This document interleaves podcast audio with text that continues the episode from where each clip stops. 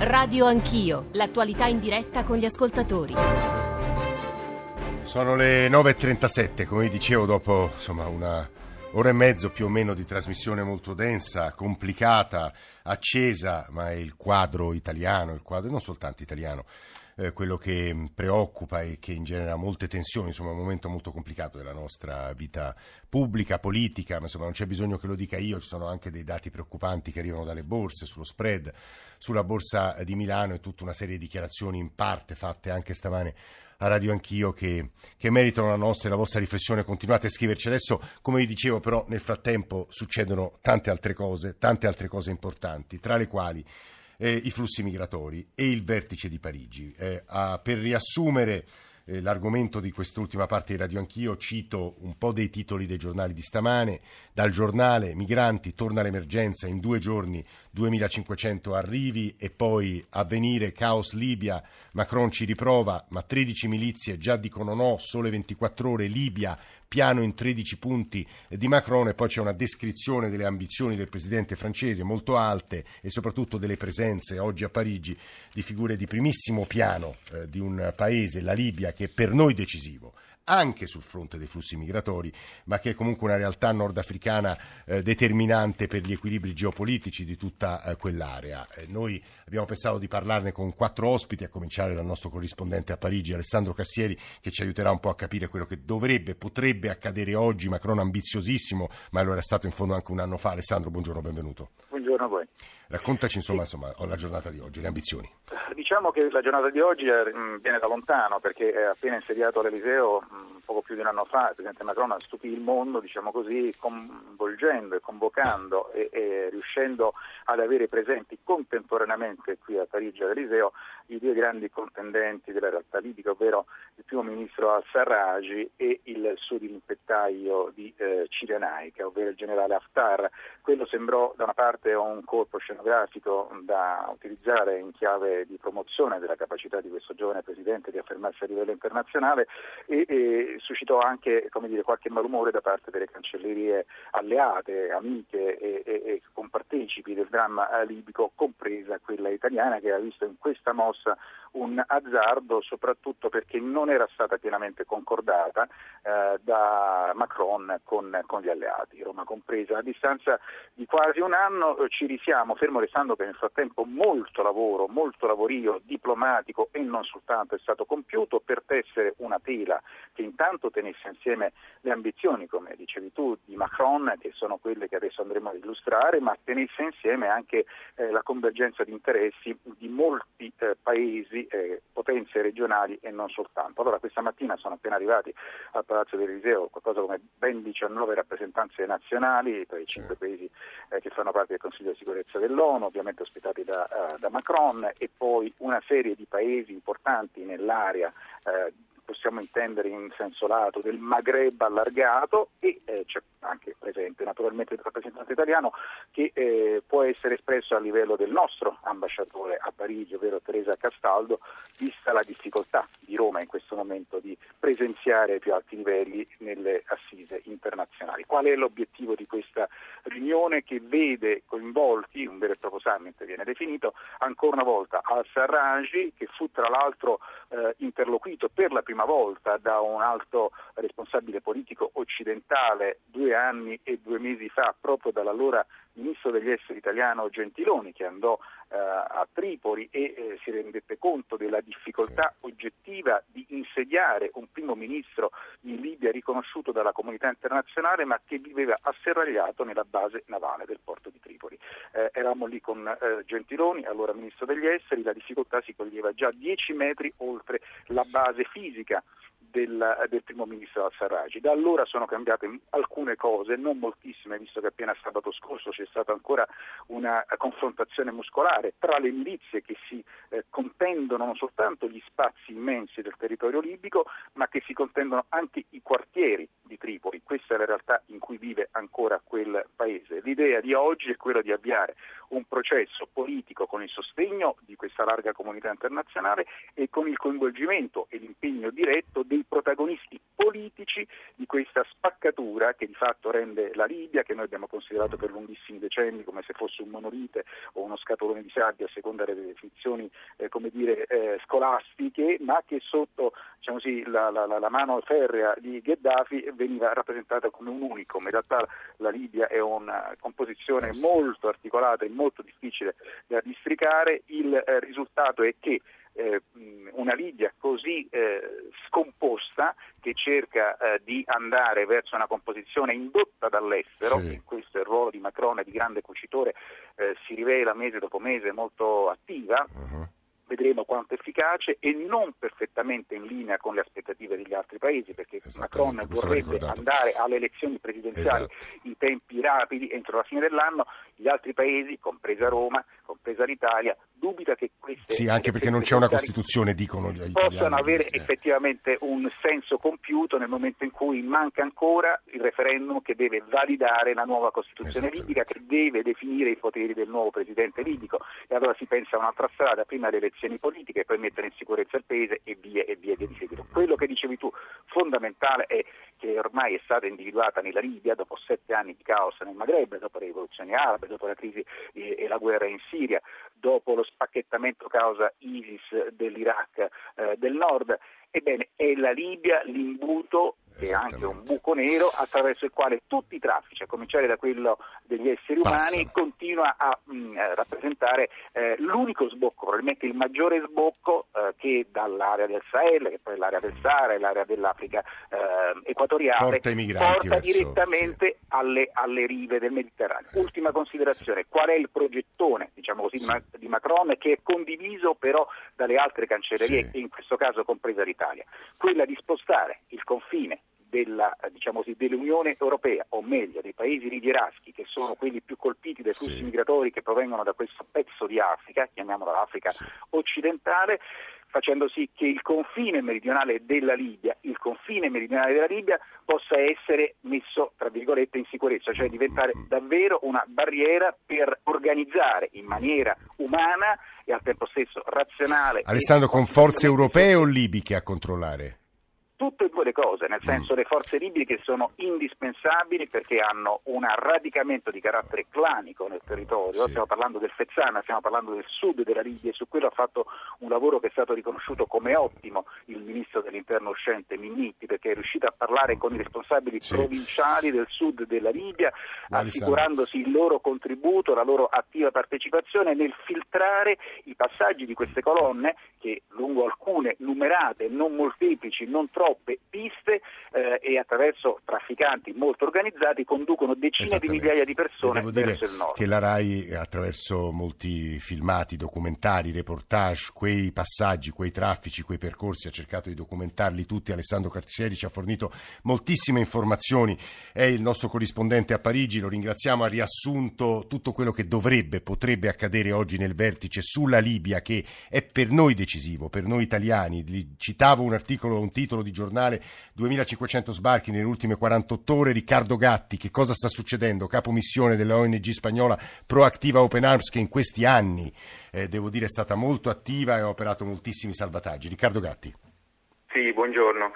Beh, quello che sta succedendo è quello che ci si aspettava, eh, l'arrivo del buon tempo, con l'arrivo, col sopraggiungersi e l'avvicinarsi dell'estate e, e anche sicuramente anche questa inestabilità in Libia fa sì che ci sia appunto un aumento di, di, partenze dalla Libia, qualcosa che ci aspettavamo, qualcosa che non vediamo come, come qualcosa di eccezionale. E che e ci, questi salvataggi sono stati operati da, da, parte di chi? Questi salvataggi sono stati operati da eh, operativi della EUNAVFOR Med eh, e dal, dalle, dalle navi delle ONG che rimangono purtroppo poche in campo. Eh, altra cosa importante, credo Riccardo, che cosa dobbiamo aspettarci per l'estate? Ma, eh, ormai siamo lì da, da, da, anni e dal mio punto di vista potremmo solo aspettarci, eh, come sempre, un, un, aumento appunto delle partenze dalla, dalla, Libia. Con la diminuzione delle, per esempio delle, delle navi delle ONG, navi da soccorso in mare, eh, ci potremmo purtroppo aspettare più eh, più, più, persone in pericolo e più difficoltà nel, nel, nel soccorrerle. Eh, Riccardo Gatti, l'ultima cosa, il fatto che in Italia ci sia un governo uscente sostanzialmente eh, a giorni, ad horas, eh, sarà sostituito da altre figure eh, ministeriali eh, che la, determina qualche cambiamento in Libia e nel, nei percorsi, tra i percorsi dei migranti? Non, non, non, credo, nel senso non, non, so bene gli accordi che poi vorranno fare in Libia. Gli accordi che si è cercato di fare adesso in Libia è, appunto di frenare questa, le partenze, però dalla mia esperienza ho visto che come le partenze non, le puoi, si possono frenare, cambiano soltanto i luoghi di partenza, perciò eh, non sono molto sicuro che cambierà radicalmente mh, mm, il, il, il, il flusso. Probabilmente se si ferma il flusso come è successo già in Turchia o come è già successo nei mesi addietro, questo vorrà dire appunto persone che verranno bloccate in Libia e verranno sottoposte un'altra volta a, a torture e violenze come è già successo. Mm. Ultimamente, proprio negli ultimi sbarchi abbiamo eh, ricevuto appunto eh, eh, testimonianze di ragazzi che avevano già attraversato il Mediterraneo, erano già stati presi dalla Guardia Costiera libica ed erano rientrati in questo, in questo circolo vizioso di violenza, traffico e schiavitù. Eh, Riccardo Gatti, capomissione della ONG proattiva Open Arms, ci stava ascoltando anche Francesco Borgonovo, giornalista della Verità, ai nostri microfoni più o meno una mezz'ora fa. Eh, Matteo Salvini ha detto io stamane avrei voluto parlare a radio anch'io da Ministro dell'Interno. Cosa sarebbe cambiato rispetto alla linea Minniti, a, suo, a tuo avviso Francesco?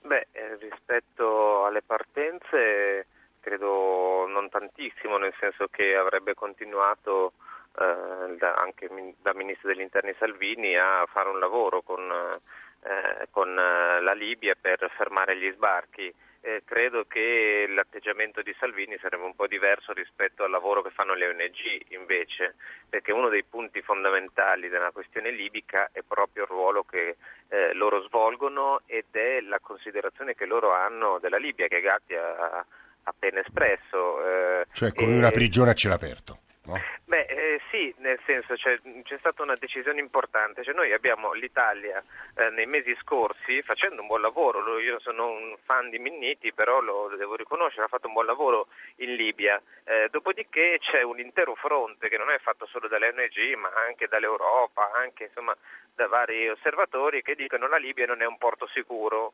Eh, poi c'è stata una decisione del GIP di Ragusa proprio riguardante la nave di Proactiva che è stata rimessa in mare e il GIP di Ragusa dice appunto la Libia non è un porto sicuro. E allora io mi domando ma per quale motivo l'Italia ha investito così tanto nella formazione della Guardia Costiera libica, nella, si è spesa per creare un centro di coordinamento delle operazioni di salvataggio lì e poi eh, chi si muove nel Mediterraneo rifiuta di consegnare ai libici o di far intervenire i libici come eh, gestori dei soccorsi e questo è il grande problema. Guarda, eh, guarda Francesco Libia... Borgono, sì, sì, no, questo punto è molto chiaro, eh, se poi riesco a avere un paio di minuti magari facciamo rispondere Riccardo Gatti, però c'era una domanda che io volevo fare a una delle maggiori conoscitrici di tutto il Maghreb occidentale e orientale, cioè Leila Elussi che insegna storia ai paesi islamici all'Università di Padova, ma che credo abbia soprattutto cara la questione Tunisia, come sta la Tunisia, che cosa sta accadendo accadendo in un, un, altro paese decisivo anche in termini di evoluzione del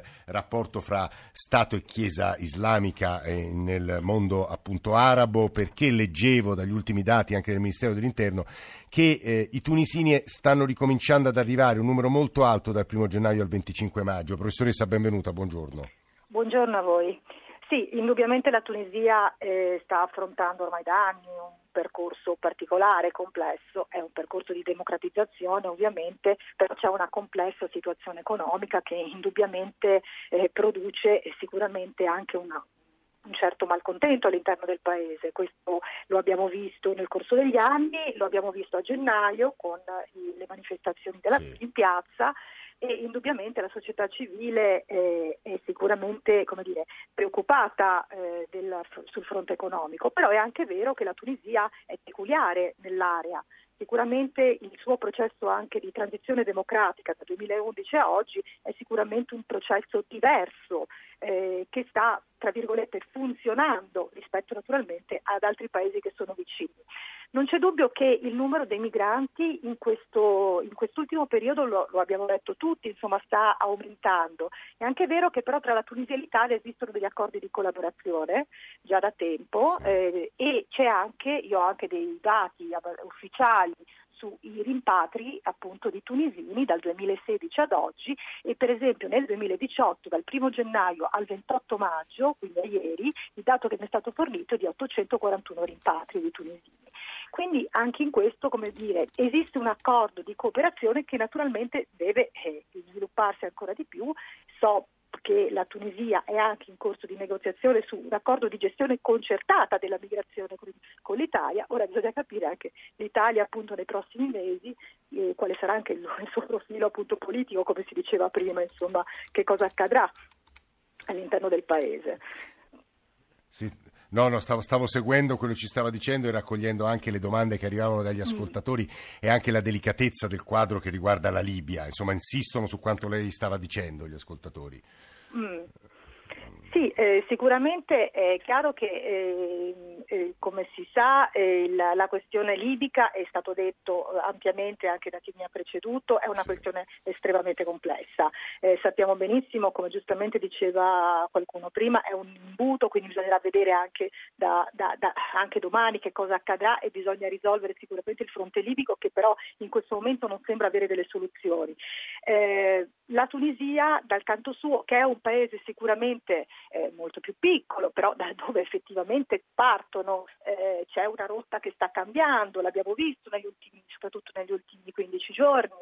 Eh, indubbiamente vede anche, eh, oltre che tunisini partire dal paese, ma anche persone che provengono da altre realtà, dall'Africa subsahariana e anche naturalmente dal fronte libico. Esatto.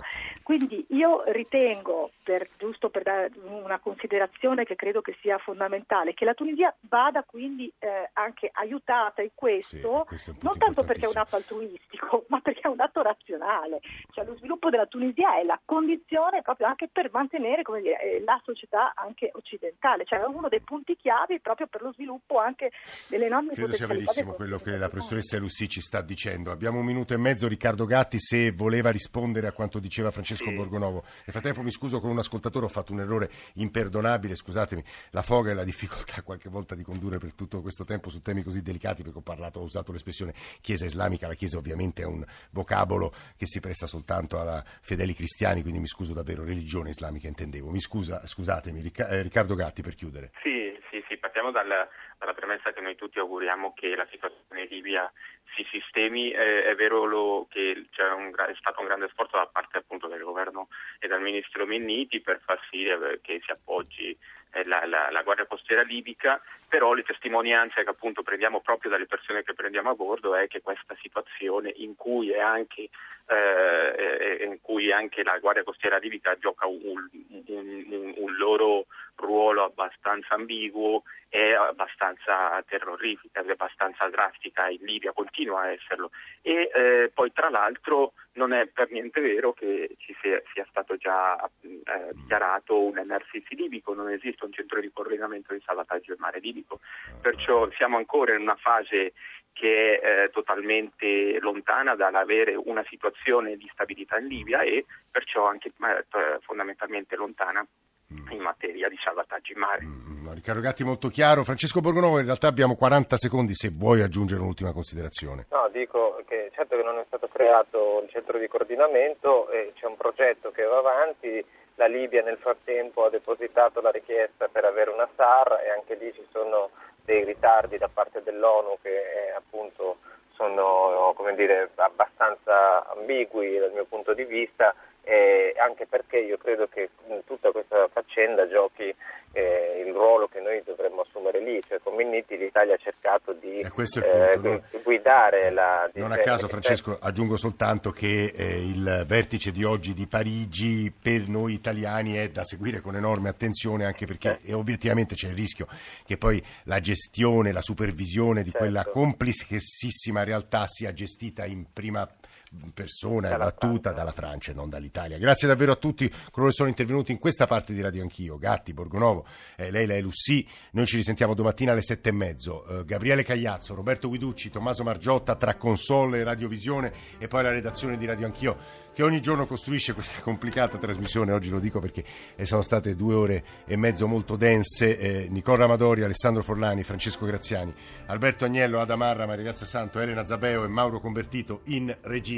Adesso c'è il GR1 delle 10 e subito dopo eh, c'è Senza Titolo, la radio ne parla e Gioco a Premier. Tutte trasmissioni si occupano chi più chi meno anche dell'attualità più stretta. Ci risentiamo domattina alle sette e mezzo. Se volete scriverci fatelo agli indirizzi e ai riferimenti che conoscete. Nel frattempo buona giornata, grazie ancora per l'ascolto. A domani.